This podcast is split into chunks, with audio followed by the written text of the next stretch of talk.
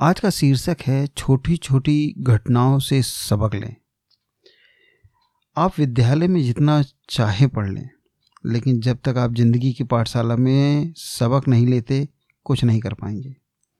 अपने प्रतिद्वंदी की प्रशंसा करते हुए एक बार एडमंड वर्क ने कहा था, हमारा सबसे अच्छा प्रशंसक हमारा प्रतिद्वंदी होता है। कठिनाइयों के साथ हमारा जो संघर्ष होता है, वह हमें अपने लक्ष्य से जोड़े रखता है। अपने प्रतिद्वंदी शत्रु के कारण ही हम न केवल ऊपरी धरातल को, अपितु गहराई को छूने योग्य हो जाते हैं। हमारा प्रतिद्वंदी हमें विवश करता है कि हम अपने लक्ष्य में, ध्येय में, उद्देश्य में, प्रत्येक कोण में संलग्न रहें। हमारे जीवन की यही वास्तविकता है। अतः हमें अपने शत्रु को सदैव अच्छा ही समझना चाहिए। वह हमारा शत्रु ही है जो हमारी गुप्त शक्तियों को जागृत करके हमें कर्मठ बनाता है। दुनिया का प्रत्येक महापुरुष किसी न किसी शत्रु के कारण ही प्रगति कर पाया है। यदि हमारा कोई शत्रु ना हो, कोई हमें ठोकर मारने वाला ना हो, कोई हमारे अपमान करने वाला ना हो तो हम निठल्ले, आलसी और अकर्मठ बन जाएँगे। हमें सदैव अपने शत्रु का और अपने निंदक का एहसानमंद होना चाहिए। हमें हमारे जीवन की पाठशाला में सच्चा सबक सिखाने वाला हमारा शत्रु ही होता है, प्रतिद्वंदी होता है।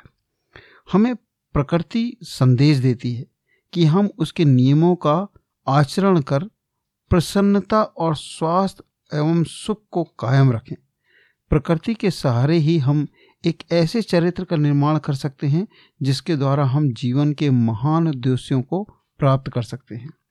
संघर्षरत होने के कारण से शक्ति और सुदृढ़ता भी हमें प्रकृति ही प्रदान करती है। प्रकृति ही हमें कठिनाइयों की मुकाबला करने की शक्ति प्रदान करती है। हमारे समक्ष प्रकृति भी उसी प्रकार रंगारंग क्रियाएँ फैलाकर सत्य और शक्ति का अपार स्रोत प्रदान करती हैं। जैसे कि एक माता अपने शिशु के सामने सुंदर सुंदर खिलौने रखती है, ताकि उन्हें पकड़ने के लिए शिशु हाथ पैर फैलाए और उसके पुत्र शक्तिशाली बने। निष्ठापूर्वक कार्य करते हुए ही हम प्रगति के पथ पर अग्रसर हो सकते हैं। प्रकृति को गतिहीनता से घृणा है। उसे निर्धनता और बेकारी से नफरत है। यह चाहे अमीर में हो, चाहे गरीब में हो, इन्हें अवगुण ही माना जाएगा। हमारे जीवन की पाठशाला हमें हर पल कुछ ना कुछ सबक देती है। किसी भी कारण विद्यार्थी को विद्यालय के नियमित रूप, नियम और मार्गदर्शन तख्तियाँ तो आसानी से पढ़ने में उपलब्ध हो जाती हैं। लेकिन सही मायने में शक्ति तथा वास्तविकता का अनुभव तो इसे जीती जाती दुनिया के साथ संपर्क करने और संघर्ष करने से ही होता है। यह नियम दुनिया भर के सभी मुल्कों में, सभी देशों में सब जगह लागू होता है। कभी कभी छोटी छोटी घटनाएँ ही व्यक्ति को जीवन में एक ऐसा परिवर्तन लेकर आती हैं कि वो पूरी रीति से बदल कर रख जाता है। सैमुअल ड्यू ने एक अमेरिकन चमत्कार था। वह अपना पूरा दिन राजनीतिक चर्चा की में व्यतीत हो जाने के कारण रात में देर रात तक कार्य किया करता था। एक बार इसी प्रकार वह रात में अपने वर्कशॉप में कार्यरत था कि उसने ठक ठक के शोर से एक लड़के की नींद टूट गई। जागते ही उस बालक ने किवाड़ों के दरार से झाँक कर देखा तो उसे पता चला कि वह अपने दिन भर के बचे हुए कार्य को पूरा करने के लिए ठक ठक की आवाज़ कर रहा है। उसने तुरंत ज़ोर से कहा, कमाल है मोची। पूरे दिन तो मटर गश्ती में निकाल दिया। अब रात में काम पर करने बैठे हो। लोगों की नींद खराब करने के लिए परेशान कर रहे हो। लड़के की इस बात पर ड्यू उसी वक्त खामोश होकर बैठ गया। उसने अपने औज़ार उठाकर रख दिए। ड्यू ने अगले दिन इस घटना का ज़िक्र अपने एक दोस्त से किया। तो उसके दोस्त ने पूछा, तुम्हें तो उस लड़के को फ़ौरन डांट देना था? नहीं, मैंने ऐसा कुछ नहीं किया ड्यू ने उत्तर दिया। तुम्हारी जगह मैं होता तो उसे पीट कर अच्छे से सबक सिखाता। ड्यू के मित्र ने कहा, नहीं भाई, वो उसी वक्त अपने औज़ार को उठाकर रख दिए थे। मुझे लगा कि उसकी बात में कोई ना कोई तथ्य हो सकता है। ड्यू ने अपने विचार प्रकट किए। दरअसल ड्यू को अपनी गलती का एहसास हो गया था। उसे उस बच्चे की आवाज़, परमात्मा की आवाज़ जैसे लगी। वह उसी समय से अपना प्रत्येक कार्य समय पर करने लगा था। उसने व्यर्थ का समय गंवाना एकदम छोड़ दिया था। उसने आगे चलकर एक लेखक और वैज्ञानिक के रूप में बड़ा नाम कमाया था। वो बालक है, उसमें एक तो अपने माता पिता का बड़ा प्यारा है, लाडला है। जब दूसरे बालक शीतकाल में बर्फ़ के गेंद बनाकर खेलते हैं तो वह अंगीठी के पास छिपा दुबका बैठा रहता है। आराम से देर तक बिस्तर पर लेटा रहता है। सदा उसकी जेब जेबों में मिठाइयाँ पाई जाती हैं। उसके माता पिता रात दिन उसकी बड़ी गौर करते हैं, उसका बड़ा ध्यान रखते हैं। यदि ऐसा बालक अपने एक ऐसे साथी को देखे, उस पर तरस खाए, दुखी हो, जो कि नंगे पैर घूमा करता है, उसके माता पिता उसकी कोई चिंता नहीं करते। प्रातः उठकर गाय भैंस चराने जाता है। बेचारे को भरपेट भोजन भी नहीं मिल पाता। गिने चुने कपड़े पहनने तथा कभी मिठाइयाँ खाने को ना मिले तो कौन सा बालक जीवन में कायाकल्प कर सकता है? किसका जीवन वास्तव में सफल कहा जाएगा? प्रत्येक प्रकार की कामयाबी कौन हासिल करेगा? इस बात का इतिहास एवं अनुभव साक्षी है कि दूसरा लड़का ही अपने जीवन में कामयाबी हासिल कर पाएगा। जो व्यक्ति जीवन की सच्ची पाठशाला का आदर्श विद्यार्थी बनता है वही जीवन की प्रत्येक परीक्षा में कामयाब हो पाता है। दुनिया के प्रत्येक मुल्क में योग्यतम व्यक्ति पहाड़ी चट्टानी क्षेत्रों में ही पाए जाते हैं। ये पर्वत ही उनकी ज़िंदगी की पाठशाला का महाकाव्य सिद्ध होता है। मैदानी तथा समुद्र या महानगरों की भीड़ भरी ज़िंदगी से अलग की आवाज़ें जो उसकी अपनी हैं, उसमें एक अनोखा संगीत पाया जाता है। समुद्र भी खुद में एक महाकाव्य ही है। महानगर भी एक महाकाव्य से कम नहीं है। वहाँ रुलाने, हंसाने, लड़ाने वाली असंख्य कविताएँ हैं। इस महाकाव्य को वही व्यक्ति पढ़ पाता है जो कि असंख्य कदमों वाले तले रौंदा गया है। वह सब कुछ करने में सक्षम है। प्रत्येक मनुष्य को ऐसे अमर महाकाव्य अपने जीवन की पाठशाला में पढ़ने चाहिए। निसंदेह। जवानी से लेकर बुढ़ापे तक का जीवन बड़ा शुद्ध माना जाता है। यदि इस महाकाव्य का एक भी सर्ग अध्याय पढ़ लिया जाए तो उस जीवन की यह तीव्र गतिशीलता कृतज्ञ हो जाएगी। कपूर इंस्टीट्यूट के संस्थापक ने शिलान्यास के अवसर पर ये शब्द अंकित कराए थे। मैं इस संस्था के निर्माण में इस लक्ष्य की पूर्ति चाहता हूँ कि हमारे युवकों के समक्ष संपूर्ण वैज्ञानिक भंडार आ जाए। हमारे युवक इस दुनिया की खूबसूरती को निहारें तथा सृष्टा से प्रेम करना सीखें। ये शब्द निश्चय ही कितने प्रेरक हैं। इस दुनिया में सब कुछ है। हम जो चाहते हैं पा सकते हैं, लेकिन प्रेम व मेहनत के बल पर। एक जिल्द साज था, आरोग्य। एक दिन वह गणित की एक पुस्तक की जिल्द बाँध रहा था। जैसे ही उसने एक रद्दी कागज़ का टुकड़ा चिपकाने के लिए उठाया, उसने उसे गौर से देखा। इस रद्दी कागज़ के टुकड़े पर लिखा था, चलो, चलते चलो, मेरे भाई, तुम्हारे सम्मुख जो कठिनाइयाँ आएँगी, वे क्रमशः तुम्हारी उन्नति के सामने खत्म होती जाएँगी। बढ़ते चलो ज़रूर एक रोज उजाला होगा। मेरे भाई, निश्चय ही तुम्हारा जीवन जगमगा उठेगा, लेकिन जीवन में बढ़ते चलो। तभी आरोग्य उस रद्दी कागज़ के टुकड़े पर छपी ये पंक्तियाँ पढ़कर ही अपना कायाकल्प कर बैठा। इन प्रेरणादायक पंक्तियों के अमल करके ही वह प्रसिद्ध तथा वैभव के शिखर पर जा पहुँचा। उस रोज पढ़ी गई ये पंक्तियाँ ही आरोग्य की कामयाबी का रहस्य बन गई। बैरायट का कथन है, जो मनुष्य प्रकृति प्रेम के अधीन विभिन्न आकृतियों से संबंध बनाता है, प्रकृति उससे विभिन्न बोलियों में वार्तालाप करती है। प्रसन्न होने पर उसे प्रकृति की ध्वनियाँ हर्षपूर्ण प्रतीत होती हैं। प्रकृति दुख के वक्त व्यक्ति के चिंतन में सुकोमल संवेदनाओं के साथ प्रविष्ट हो जाया करती है। चिंतन की तीव्रता इससे कम हो जाती है। वह एक जुदा बात है कि व्यक्ति जो इसका एहसास ना हो सके। हालाँकि ब्रायट ने अपनी बात को नपे तुले शब्दों में कह डाला है, लेकिन यदि हम इस पर गंभीरता पूर्वक विचार करें तो हमारा सम्मुख यही तथ्य उभर कर सामने आता है कि हम जीवन की पाठशाला में रहकर कुछ सीख सकते हैं। हमारा जीवन, हमारे आसपास के समाज, यह सब एक पाठशाला ही तो है। चिंतनों की मान्यता है कि हमारा समाज, यह संसार प्रत्येक का अपना अपना मुल्क खुद में एक विश्वविद्यालय है, जिसमें रहकर प्रत्येक को कोई ना कोई अनुभव प्राप्त होता है, सबको मिलता है।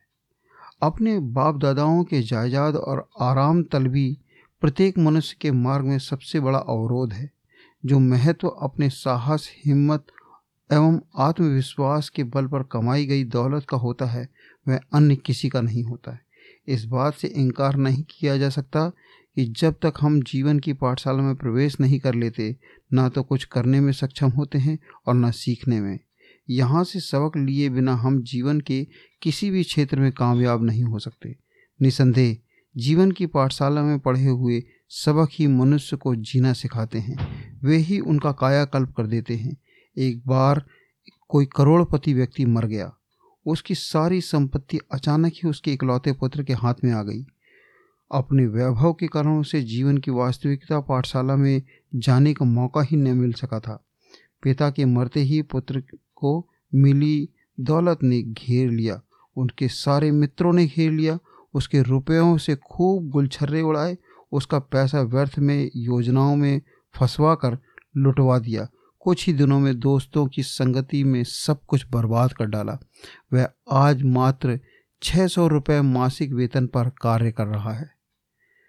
जो युवक अपने पैतृक संपदा के बल पर बिना ज़िंदगी की पाठशाला में पढ़े, जीवन के क्षेत्र में उतरते हैं, उन्हें, उन्हीं की दशा वैसी दशा हो जाती है। इतिहास की घटनाएँ तथा गौरवशाली पुरुषों का जीवन चरित्र इस बात का प्रमाण है। किसी शहर में एक बेहद निर्धन लड़का रहता था। नाम था पासिन। वह अपने माता पिता का इकलौता पुत्र था। उसके बूढ़े माता पिता प्रायः रोगग्रस्त ही रहते थे। अपना व अपने परिवार का पेट भरने के लिए वह साइन बोर्ड लिखता था। पासिन जिस दुकान पर कार्य करता था, उसका मालिक उसे लिखने के लिए सारा सामान देता था। वह सिर्फ़ लिखने का कार्य करता था। इस प्रकार उसे साइन बोर्ड की कीमत का सिर्फ़ चौथाई हिस्सा ही मिलता था। पासिन मुश्किल से अपने परिवार का गुजारा चला पाता था। एक रोज उसने साइन बोर्ड लिखने में कोई भारी भूल भूल कर दी।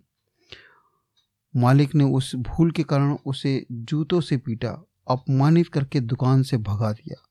वहाँ से जाकर पासिन को कोई भी काम न मिल सका। वह कई दिनों तक भूखा प्यासा भटकता रहा। अंत में थककर वह एक स्थान पर बैठकर रोने लगा। उसकी आत्मा ने उसे अचानक धिकारा अपने सोए हुए आत्मविश्वास को जगाओ। तुम जो चाहो, वो कर सकते हो। मनुष्य का शरीर एवं दिमाग अपने आप में एक बहुत बड़ा साधन है। वह अपने आप से असीम शक्तियों का स्वामी है। उठो और दुनिया में कुछ बनकर दिखाओ, कुछ कर कर दिखाओ। पासिन ने अपनी आत्मा को, आवाज़ को सुना, समझा, वह अपने आँसू पोछ कर उठकर खड़ा हो गया। उसने अपने शरीर पर एक नज़र डाली, उसे अपना वह पुराना कोट दिखाई दिया, जो उसने सर्दी से बचाव के लिए पहन रखा था। उसने सोचा खुद को फ़िलहाल सर्दी से बचाना उतना ज़रूरी नहीं, जितना कि बेरोजगारी से। उसने फ़ौरन अपना कोट एक कवाड़ी को बेचने का मन बना लिया। वह बिना एक भी पल गंवाए अपना कोट बेचकर इतने पैसे ले आया कि एक पेंसिल व कुछ कागज़ आ गए। एक चौराहे पर बैठकर वह लोगों से अपनी फ़ोटो बनवाने का निवेदन करने लगा। तभी एक महिला अपने बच्चे के लिए जो जो जा रही थी बच्चा अपने चित्र बनाने की जिद करने लगा। अपने बच्चे को जिद जिद को वह टाल न सकी। उसने बच्चे को उसके सामने खड़ा कर दिया। मेरे बच्चे का एक सुंदर सा चित्र बना दो, उसने कहा। पासिन ने बोला, बातों ही बातों में उसने बच्चे का सजीव चित्र बना दिया। उसे देखते ही महिला दंग रह गई। पैसे बताओ। पासिन ने इतनी कम मजदूरी मांगी कि वह सुनकर हैरान रह गई। कुछ सोचते हुए महिला अपना चित्र भी बनाने के लिए बैठ गई। पासिन ने कुछ ही देर में उसका भी खूबसूरत चित्र तैयार करके दे दिया। उसे थोड़े वक्त में ही अच्छी आय हो गई। जैसे ही महिला ने घर जाकर अपना व बच्चे का चित्र अपने पति को दिखाया तो वह खुद को रोक न सका। वह फ़ौरन कार लेकर अपने चित्र बनवाने के लिए चल पड़ा। पासिन ने उसका चित्र इतनी मेहनत व लगन के साथ तैयार किया कि वह उससे प्रभावित हुए बिना न रह सका। उसने पासिन को मांगी गई रकम से कई गुना अधिक इनाम के रूप में दे डाला। वह तुरंत उसे अपने घर में लिया लाया। घर पर वह उससे प्रसिद्ध चित्रों को नकल कराने लगा। पासिन ने अपनी मेहनत व लगन के बल पर कुछ ही समय में बहुत सा रुपया कमा लिया। अब वह अच्छा जीवन गुजारने लगा था। उसने अपने माता पिता के इलाज पर काफ़ी मोटा पैसा खर्च करके उन्हें स्वास्थ्य में अच्छा स्वास्थ्य दिलाया। वे स्वस्थ हो गए। अब उनके जीवन में सुख साधनों की कोई कमी ना थी। यह जल्द ही एक अनुकृति करने वाला चित्रकार के रूप में प्रसिद्ध हो गया। उसके द्वारा की गई नकल में एक खूब बेहतर बनाई जाती थी। देखने वाला तब तक असल व नकल में अंतर कर, नहीं कर पाता था, जब तक कि खुद पासिन इस रहस्य को उजागर न कर देता था। यह सब उस सबक का चमत्कार था जो पासिन को जीवन की पाठशाला में मिला था। यदि मालिक ने पासिन के जूते से ना पीटा होता, तथा काम पर से हटा ना दिया होता तो शायद वह इतनी जल्दी प्रगति न कर पाता। जीवन में संभलता वही है जिसे कोई करारी चोट लगी हो या ठोकर लगी हो। सामान्य रूप से एक बात देखी गई है कि मनुष्य स्वभाव से सुस्त होता है, आलसी होता है।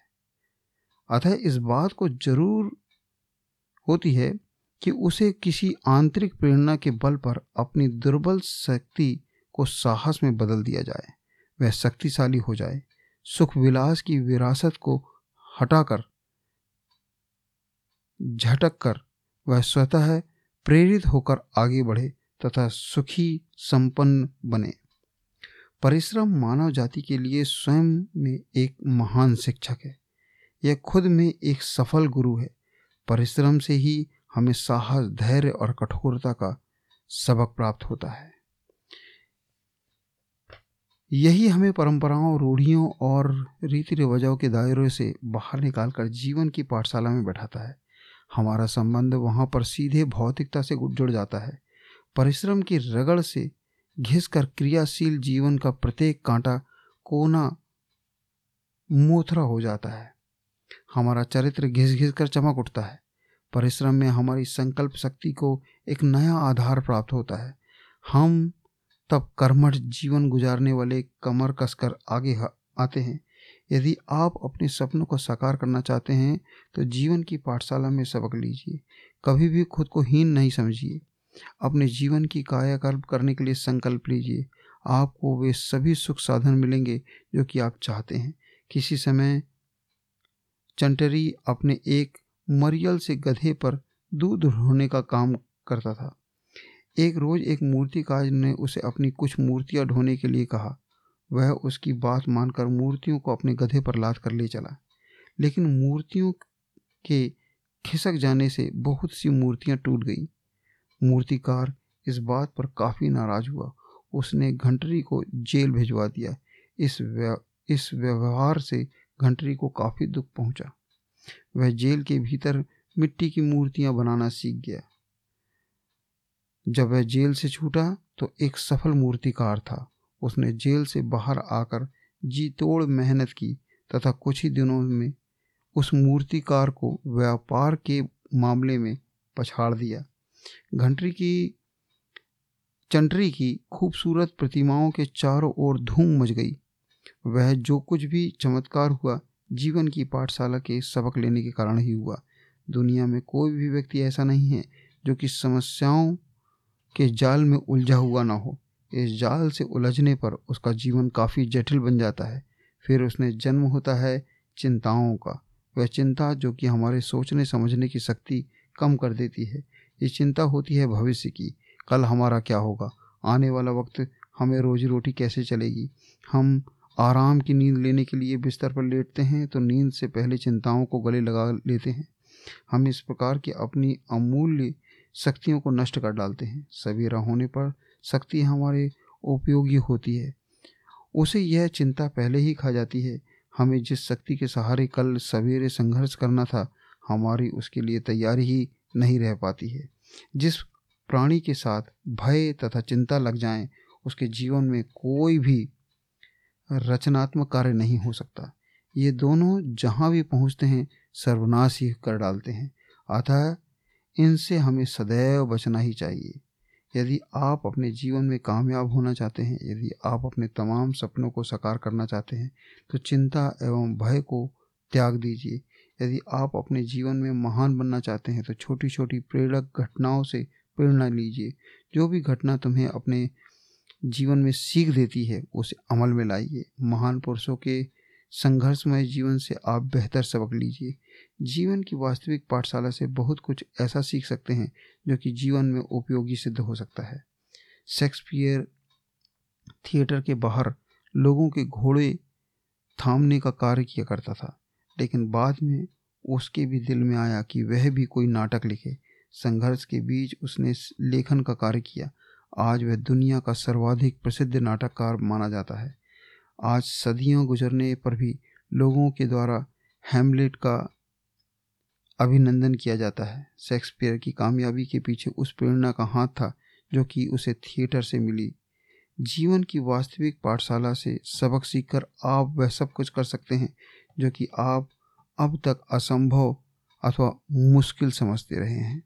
छोटी छोटी प्रेरणाएँ छोटी छोटी घटनाएँ हमें वो सबक सिखा जाती हैं, जो कि किसी बड़े विश्वविद्यालय में नहीं सीख पाते। वो असंभव होता है, लेकिन छोटी छोटी घटनाएँ हमारे जीवन में एक बड़ा सबक देकर जाती हैं।